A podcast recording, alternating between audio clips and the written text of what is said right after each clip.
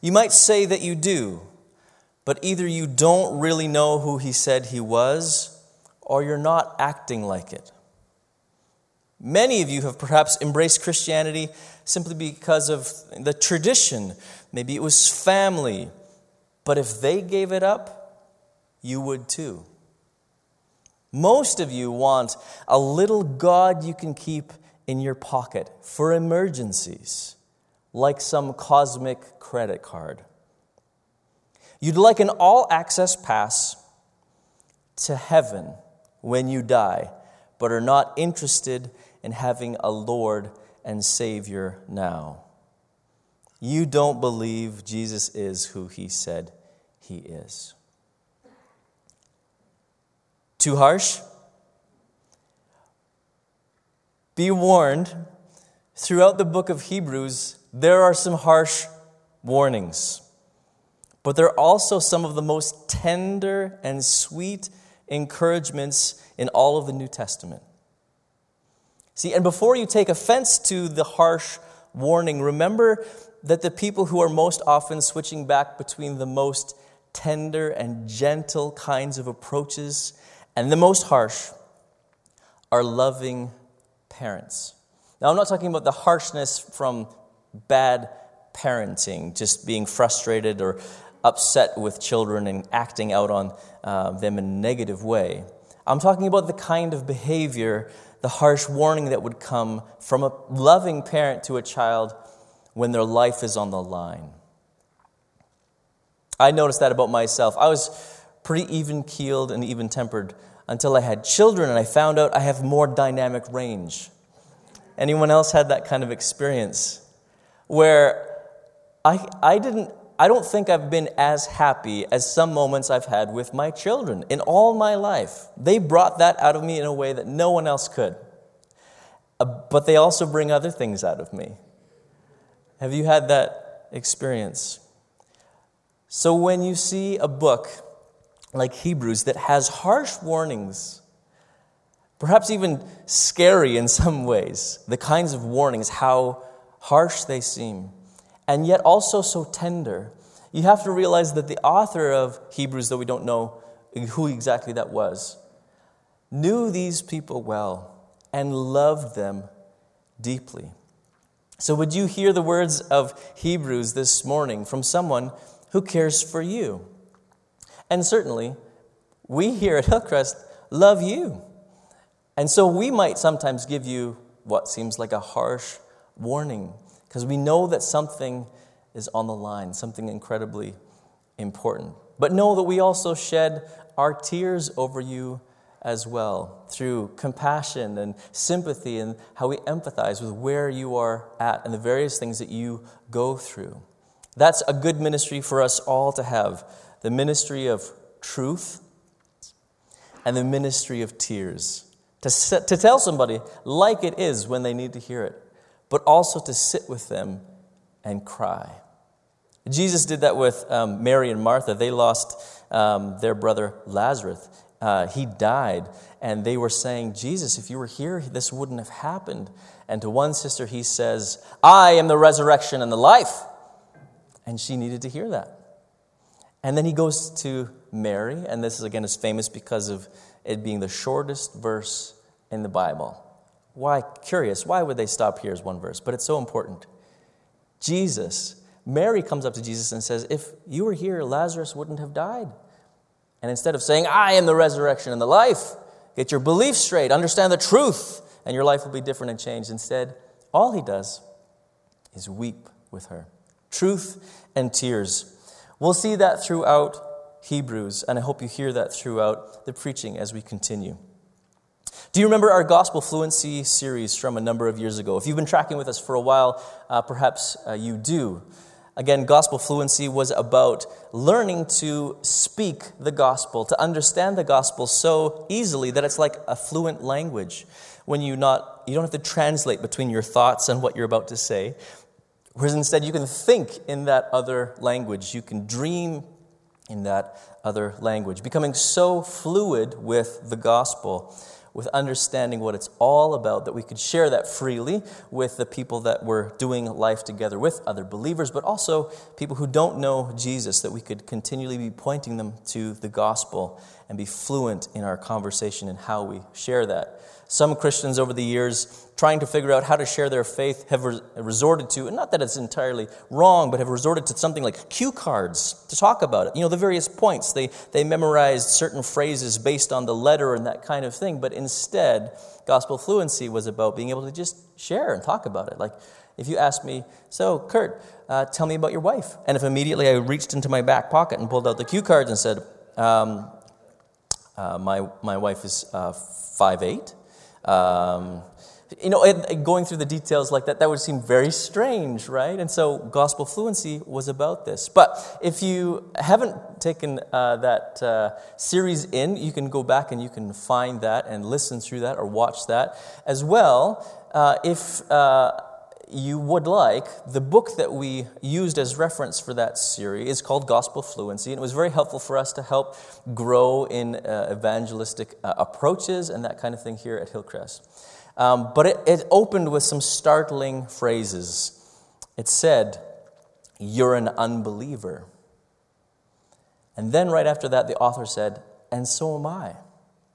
And then he makes the case that in many ways we're all, even though we are maybe have been Christians or have maybe been Christians for a long time, we've got some faith in God, uh, we're still kind of unbelievers because we don't really put into practice what we say we believe. And that really true belief goes all the way through to how we live day to day. That's kind of what uh, gospel fluency was about and how it got started. In some ways, Hebrews is very similar um, to that because this author is inviting his audience to really understand their belief and put that into practice day to day. So, the Hebrews audience was facing incredible persecution and difficulty. They were experiencing alienation because of their faith in Jesus. And though at first they embraced Jesus, believing he was who he said he was, now they were struggling to act like it. And when your beliefs and your actions don't line up, Eventually, you have a crisis of faith. Because sometimes even your actions can lead to you moving away from your beliefs. I've seen that happen a number of different times where people have a crisis of faith.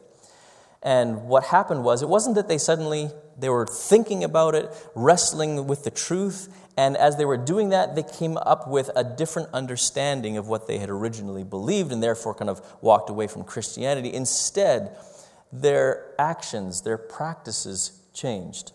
They found themselves saying more and more often, you know what, we don't need to go to church this weekend. You know, it's been a busy week and it would be better for us and our family if we stayed away from there and we just, you know, had some downtime. Again, that's not bad, but when that becomes a habit for some people, maybe sometimes it's even sports that happen on weekends, and eventually less and less are they involved with church. And you find those people a number of years later saying, I'm having a crisis of faith. I don't know if I believe this stuff anymore. But it wasn't their beliefs that really drove them there, it was, in fact, their actions. So we have to be careful that both our beliefs and our actions always are in alignment. So, this is kind of what the Hebrews audience, their circumstances. Okay? If you missed last week, let's get you caught up to kind of where we started. We started talking about Jesus and the scripture being intertwined. That he explained that actually all of the scripture was about him, about the Messiah, about God's purposes for salvation, about reaching every single person with the hope that we can have eternity with him, a relationship, an eternal, abundant uh, life in, in relationship with him. So if you missed that, again, we don't know who the author of Hebrews is, but we do know that he knew the apostles well, that they knew him, uh, and that he knew this audience well, because again, he's filled with this love and compassion for them, warning them harshly um, throughout the book, as well as assuming that they know certain things about uh, the Old Testament uh, as well. They were Jewish Christians facing intense uh, persecution and imprison, imprisonment. This is the audience. Uh, they were in danger of falling away or drifting away from Christianity because of this persecution. Uh, they knew the Old Testament well, uh, and so again, the author assumes that uh, they uh, they know that, and so he uses the Hebrew uh, scriptures in a unique way. The problem is, most of us actually don't know the Old Testament very well. Even Christians who have been uh, reading the Bible perhaps for a long time, we don't know the Old Testament very well, like perhaps this audience in Hebrews did. We know some of the high points, some of the significant stories, but maybe that's about it. Again, if you're new to the faith or just starting to read the Bible, uh, that's entirely natural. But there's some people maybe sitting beside you here today who have been around this a lot longer and might not know much more than you about the Old Testament. That's just kind of sometimes the way that it goes. So we're trying to help. That's why, you know, we as a church we went through the story, you know, last year, and we were trying to help people go through much more of the scripture and to draw out those gospel themes so that we can understand how to read all of scripture and understand how it was all about Jesus. That's kind of where we started last week. And, and Hebrews is filled with lots of Old Testament references that are great for us to follow up on to find out what it really is all about. So let me just invite you again. Read along with us this summer. You can read along through the book of Hebrews in any Bible that you can possibly find. Although we invited you last week, if you want to, you can join us on YouVersion, the Bible app, for kind of any device out there, or you can just find it on through a web browser as well. Bible.com, I think, is their web address. But you can sign up for a reading plan for Hebrews and you can read through that. We're doing one from the Bible Project, and it just kind of outlines the uh, Hebrew uh, Bible, uh, the book of Hebrews. And there's a couple of other videos along there and some devotionals just to kind of help keep you going. Okay, so and read with uh, read Hebrews with us this summer as we go through this series. The other thing is, whenever you hit an Old Testament section, it'll be in quotations in, if you're reading in Hebrews. There'll be cross references for where those texts actually come from in the Old Testament. Go back and read through a larger chunk, not just those particular verses, but read through the larger chunk to gain more understanding and perspective uh, as we go. And we'll get to demonstrate that a little bit this, uh, this week as we get into the text. But uh, Hebrews has four main sections. And we're breaking this down into about 10 weeks to kind of cover off the whole book throughout the summer here. But it's kind of four main sections. So, kind of the, chapter 1 and 2, it's about, again, the angels and Torah or the Hebrew law and why Jesus is superior to all of that. Uh, then Hebrews kind of 3 to 4, it's about the Moses and the promised land. And again, how Jesus is superior to Moses and the land that he's leading into us, the promised land, is much better even than the promised land that uh, Moses was leading the people of God into at that time. Then we go on to talking about the priesthood and Melchizedek, and that'll be fun when we get there. Um, and again, how Jesus is unique but superior, he is better. And then finally, even how Jesus. Uh, was better uh, than the sacrifices throughout the Old Testament and the covenant that was given there, that there's a new covenant and it's all stronger. So, four kind of main sections, so we'll highlight those as we go. But the, go- the book has two main goals. Number one, to elevate Jesus as superior. And number two is these warnings to challenge the readers to remain faithful to Jesus despite what happens in life.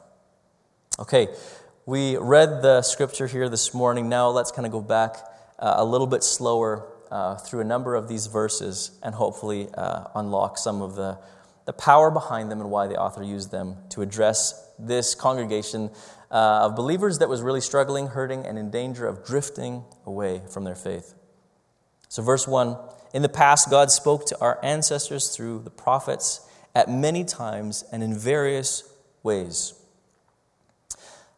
One point to consider God speaks. He's not silent, He's not absent. He wants to have a relationship with you. And God speaks using other people. Prophets are people who say what God is saying. There might be somebody in your life, a believer, who is saying something to you, and it could be a message from God. But this message, as it was coming, was it says, you know, in this translation many times and in various ways. But it's not like he was really trying to come at them with all kinds of different, um, you know, make it really thorough many times in many, many various ways. Might give you the impression that, you know, you're in a class setting and there's a PowerPoint, but there's someone also teaching. There's, you know, there's, there's an audio coming at you in a different way. There's an experience. It's tactile. You know, there's many times, various, you're really trying to drive the point home. But what it's actually more so perhaps saying is that it's coming in fragments. Not many times in various ways being a lot. He's just been out there and saying everything all the time in all kinds of different ways, trying to get our attention. But it was coming in fragments, it was pieces or portions. See, his revelation came at the right time and very specifically to people. It was God's word, but it was incomplete. And then here's verse 2. But in these last days, he has spoken to us by his Son. Now, a brief comment about the idea of last days, he's spoken to us by his last days. Last days means not just recently, but instead, last days is from now until the end of time. The last days. It is the final word from now until the end of time. And again, it comes from the Son, that is Jesus. The final word came through the ultimate messenger, the Son. It is the final and highest word. And if any other word was binding, they use the word, then this one certainly must be. It is the final and highest word. Let's continue. Who he appointed, whom he appointed heir of all things. Uh, I'd like to hop over for a moment to Revelation. Again, as we're talking about Jesus, there's all kinds of places we can go in the scripture to see some of these things un, uh, unfolding. Well, we're going to go to Revelation chapter 5. If you got your Bible, again, you're welcome to go there. We're going to read the whole thing. It's pretty short, but we're going to read the whole thing. Maybe this is an opportunity for you to kind of close your eyes and let your imagination go. That's a great thing to do with Revelation, is to kind of let your imagination go just a little bit. It's driving a point home that there is um, this Messiah, in the, in, in the end, wins. He defeats everyone who opposes him and brings about salvation for his people. Okay, here it is, verse 1, starting of Revelation chapter 5. Then I saw in in the right hand of him who sat on the throne a scroll with writing on both sides and sealed with seven seals. And I saw a mighty angel proclaiming in a loud voice, Who is worthy to break the seals and open the scroll? But no one in heaven or on earth or under the earth could open the scroll or even look inside it. I wept and wept because no one was found who was worthy to open the scroll or look inside. Then one of the elders said to me, Do not weep. See, the lion of the tribe of Judah, the root of David, has triumphed. He is able to open the scroll and its seven seals.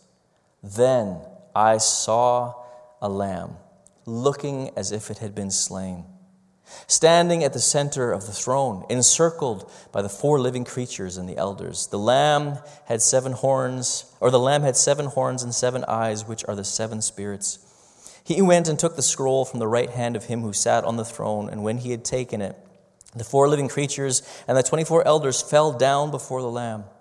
Each one had a harp, and they were holding golden bowls full of incense, which are the prayers of God's people.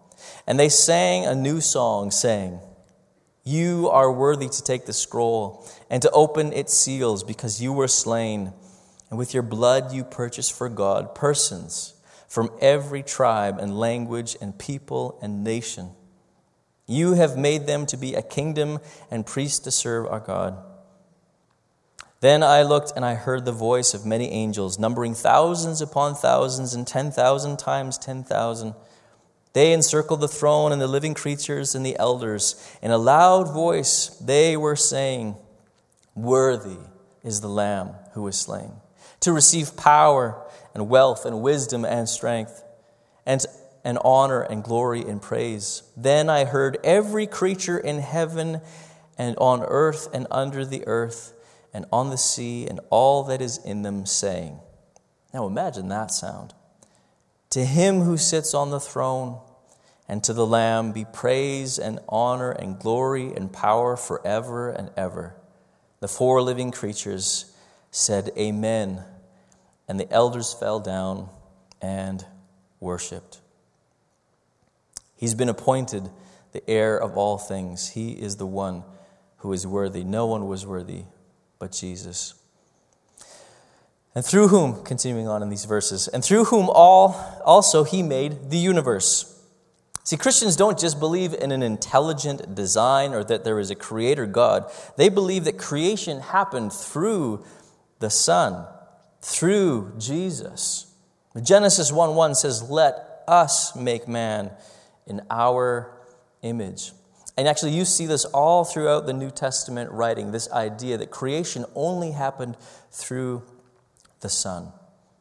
The Son is the radiance of God's glory. This is the rays to the sun. This is the exact essence. For uh, many of these, again, this Hebrew audience, um, God's presence, they would have known, led them throughout uh, the desert as um, a cloud by day and fire by night. And the idea of this radiance would bring to mind the idea of that point right in the middle of this fiery cloud, this thing that was lit up like fire. And they would have thought the Son is that essence, that fire. He is the presence and power of God. He's the exact representation of his being. Uh, that has to do with the uh, you know, signet ring that you uh, heat up the wax and you mark uh, you know, a letter so that you know that it's from a certain person. It's about ownership, authorship, authority.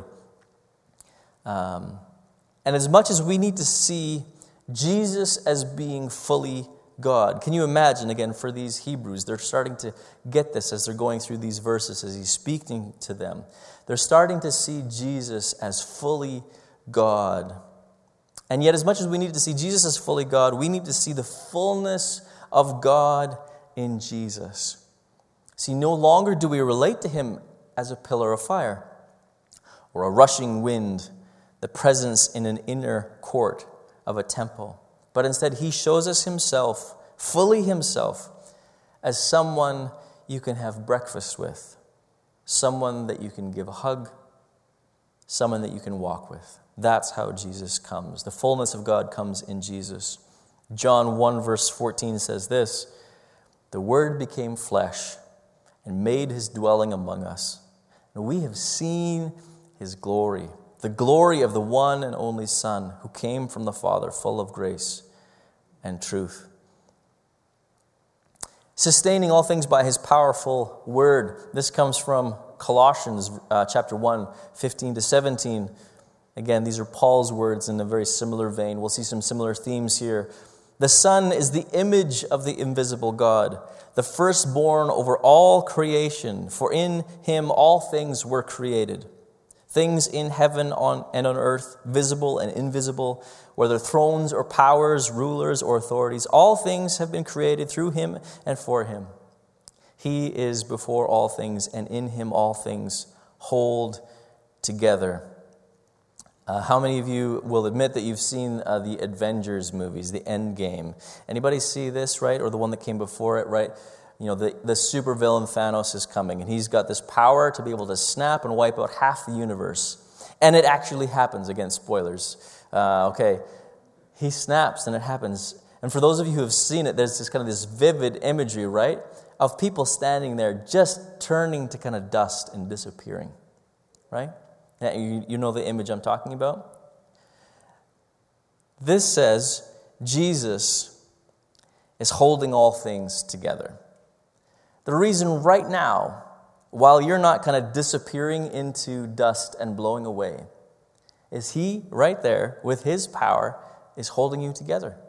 You know, gravity, you do feel that holding you down in your, in your seat where you are right now? That's the power and presence of Jesus, the creator who made it all. Everything that came into being came into being through him. And he is actively, perpetually holding it together. Yeah, let's continue. After he had provided purification for sins. Again, these are the opening verses of Hebrews, and there's so much packed in here. After he had provided uh, purification for sins uh, that's what Jesus came to do. See, we see that he's there at the creation of the world, and in the end, we see him sitting down on his throne and ruling over eternity. But in the middle, he's dealing with sin. So you can't have a Christianity that doesn't acknowledge or deal with sin. Sin is the problem that you have. Sin is the problem that we all share. Sin is the problem with our world. And Jesus is the one who came to deal with it.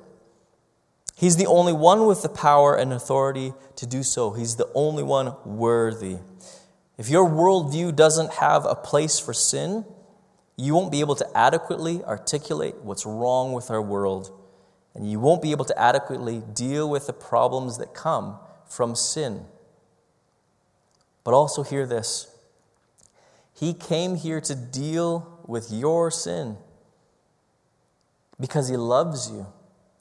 He's intent on having you with Him and experiencing His goodness, that eternal, abundant life.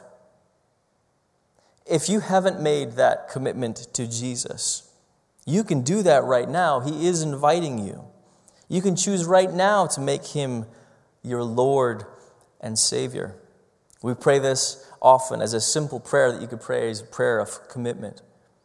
Dear Father, thank you that you love me and that you sent Jesus to die on the cross for my sin. I put my trust in Jesus as my Lord and Savior. Help me live a life that honors you by the power of the Holy Spirit. If you make a commitment like that, we would love to hear about that from you. Would you reach out to us? Uh, somehow contact the church office or, talk to me afterwards, uh, after the service. We would love to know if that's a first time decision for you.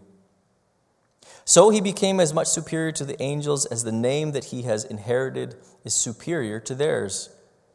This is Philippians chapter 2 verse 9. Therefore God exalted him to the highest place and gave him the name above every name that at the name of Jesus every knee should bow in heaven and on earth and under the earth and every tongue acknowledge that Jesus Christ is Lord to the glory of the Father.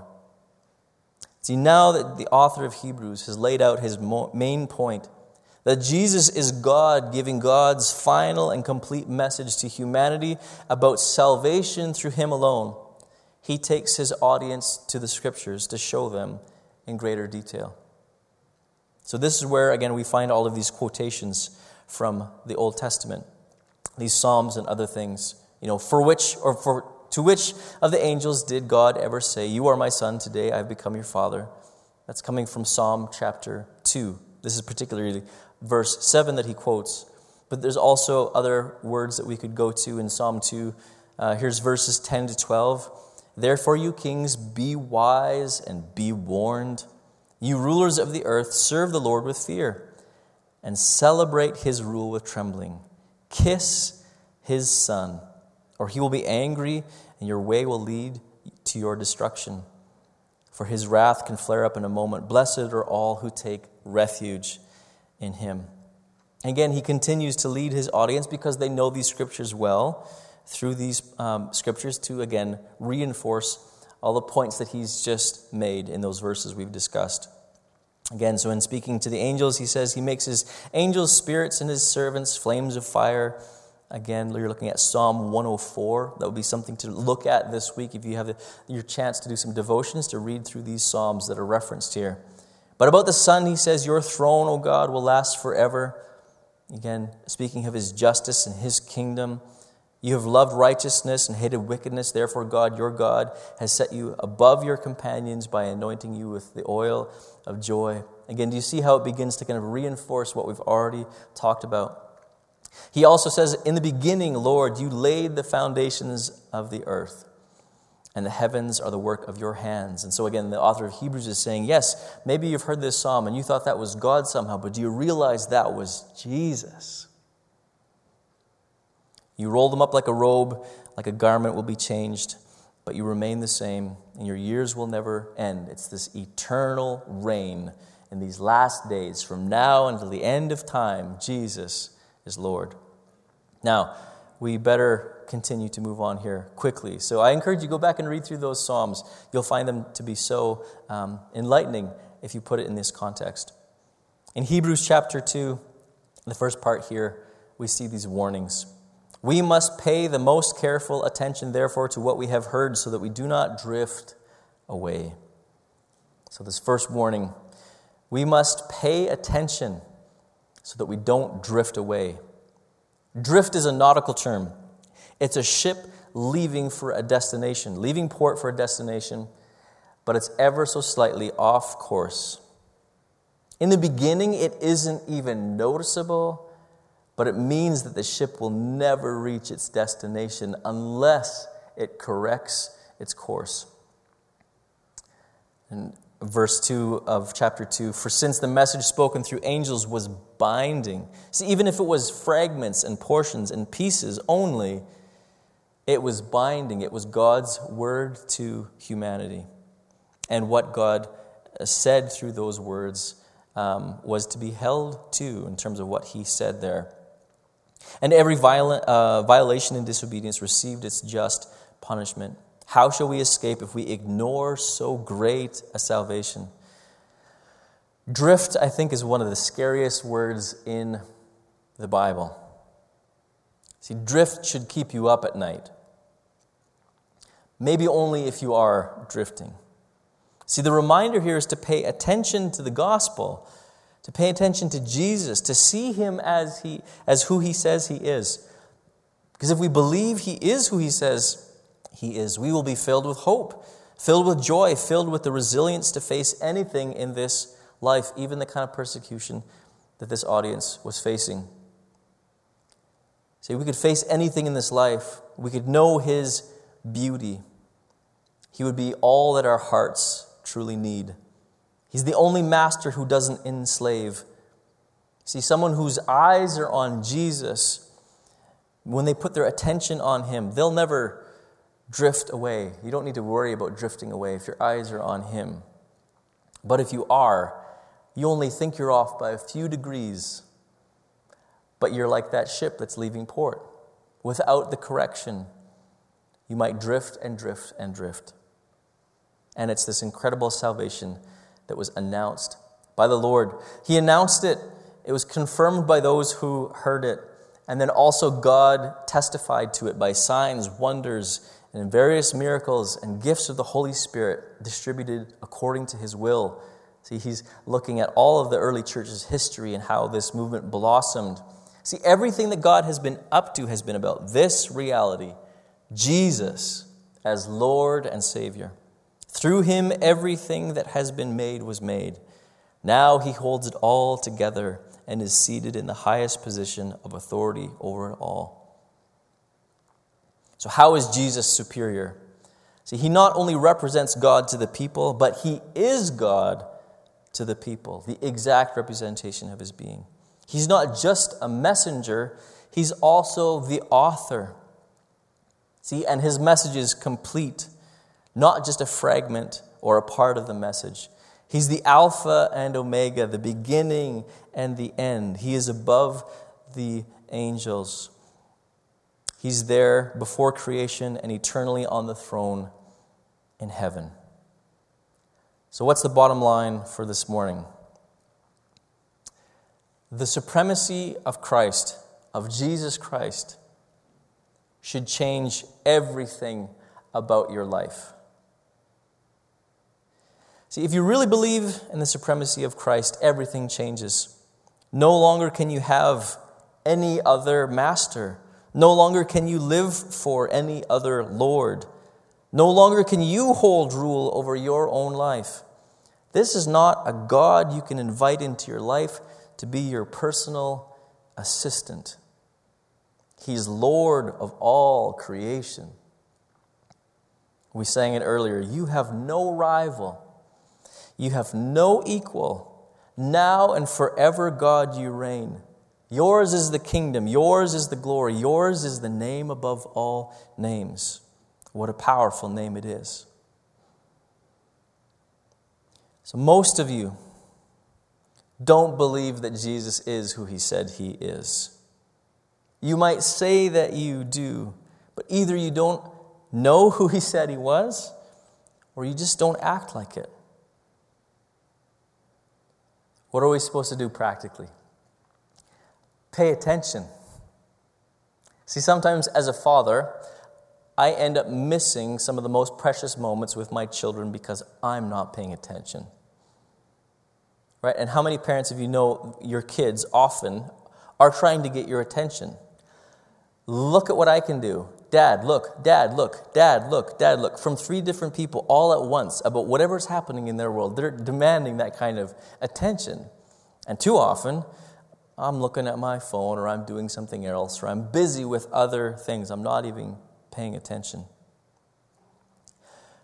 I'm not really invested sometimes in what's going on in their mind or in their heart. I'm not deeply concerned with their hopes, their dreams, or their fears. I'm just kind of more mindful of what's going on in my own world. It happens easily. We have a tendency to drift. But every once in a while, I am awakened to the beauty and wonder of having them in my life. Sometimes I get so overwhelmed just at the thought of them that I nearly become undone. I have to be careful I don't do that now.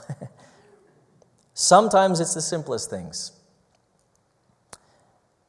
Sometimes it's just a regular day, but my attention is fixed on them. Can you imagine if I gave in to the drift when it came to my kids? If I just stopped paying attention, just put in my time until they kind of disappeared from my life. See, that kind of father doesn't often end up with a great relationship with his kids. See, years from now, I would be bitter and alone and just wondering what happened. How did it all go so wrong? Now imagine Jesus knowing your name even before he created the world. He enacts his sovereign plan of salvation throughout the course of history. He endures the cross, the pain, the suffering, the shame, and then watches you slowly drift off of course just because you're not paying attention to him. You miss out on eternity with your loving Heavenly Father because you weren't paying attention if He is who He says He is. Everything about our lives needs to orbit around Him. He needs to be our glorious obsession. We're going to close here this week. Uh, and I'm just going to close in a simple uh, prayer. But if the Lord is speaking to you, if you're feeling like maybe I've been drifting, uh, we'd love to pray with you about that, give you practical advice if we can. But can I encourage you, keep coming throughout this summer, keep engaging with our teaching as we go. This is what the author was facing with his audience that there was these people who maybe weren't seeing Christ clearly for who he was or they lost perspective they were beginning to drift if, they, if that's you can i encourage you just to keep coming to stay with us as we go let me pray for you this morning. Lord Jesus, sometimes those words come out of my, uh, my mouth, and I am not really thinking of the weight, what it means that you are Lord of all creation, King of kings, Lord of lords, Almighty God, Jesus. Father, I pray from my own heart, for myself, and for these people joining me here and now, that we would have that vision of you. That we would really understand more and more who you are, what you have done, and how you have come to us. The fullness of God who made all of the universe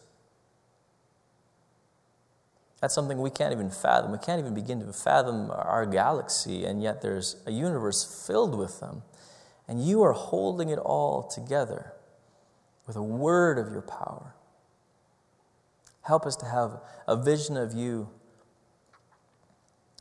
the fullness of God in Christ, someone who comes to us and says, Let's walk together. Father, help us to have that vision of you.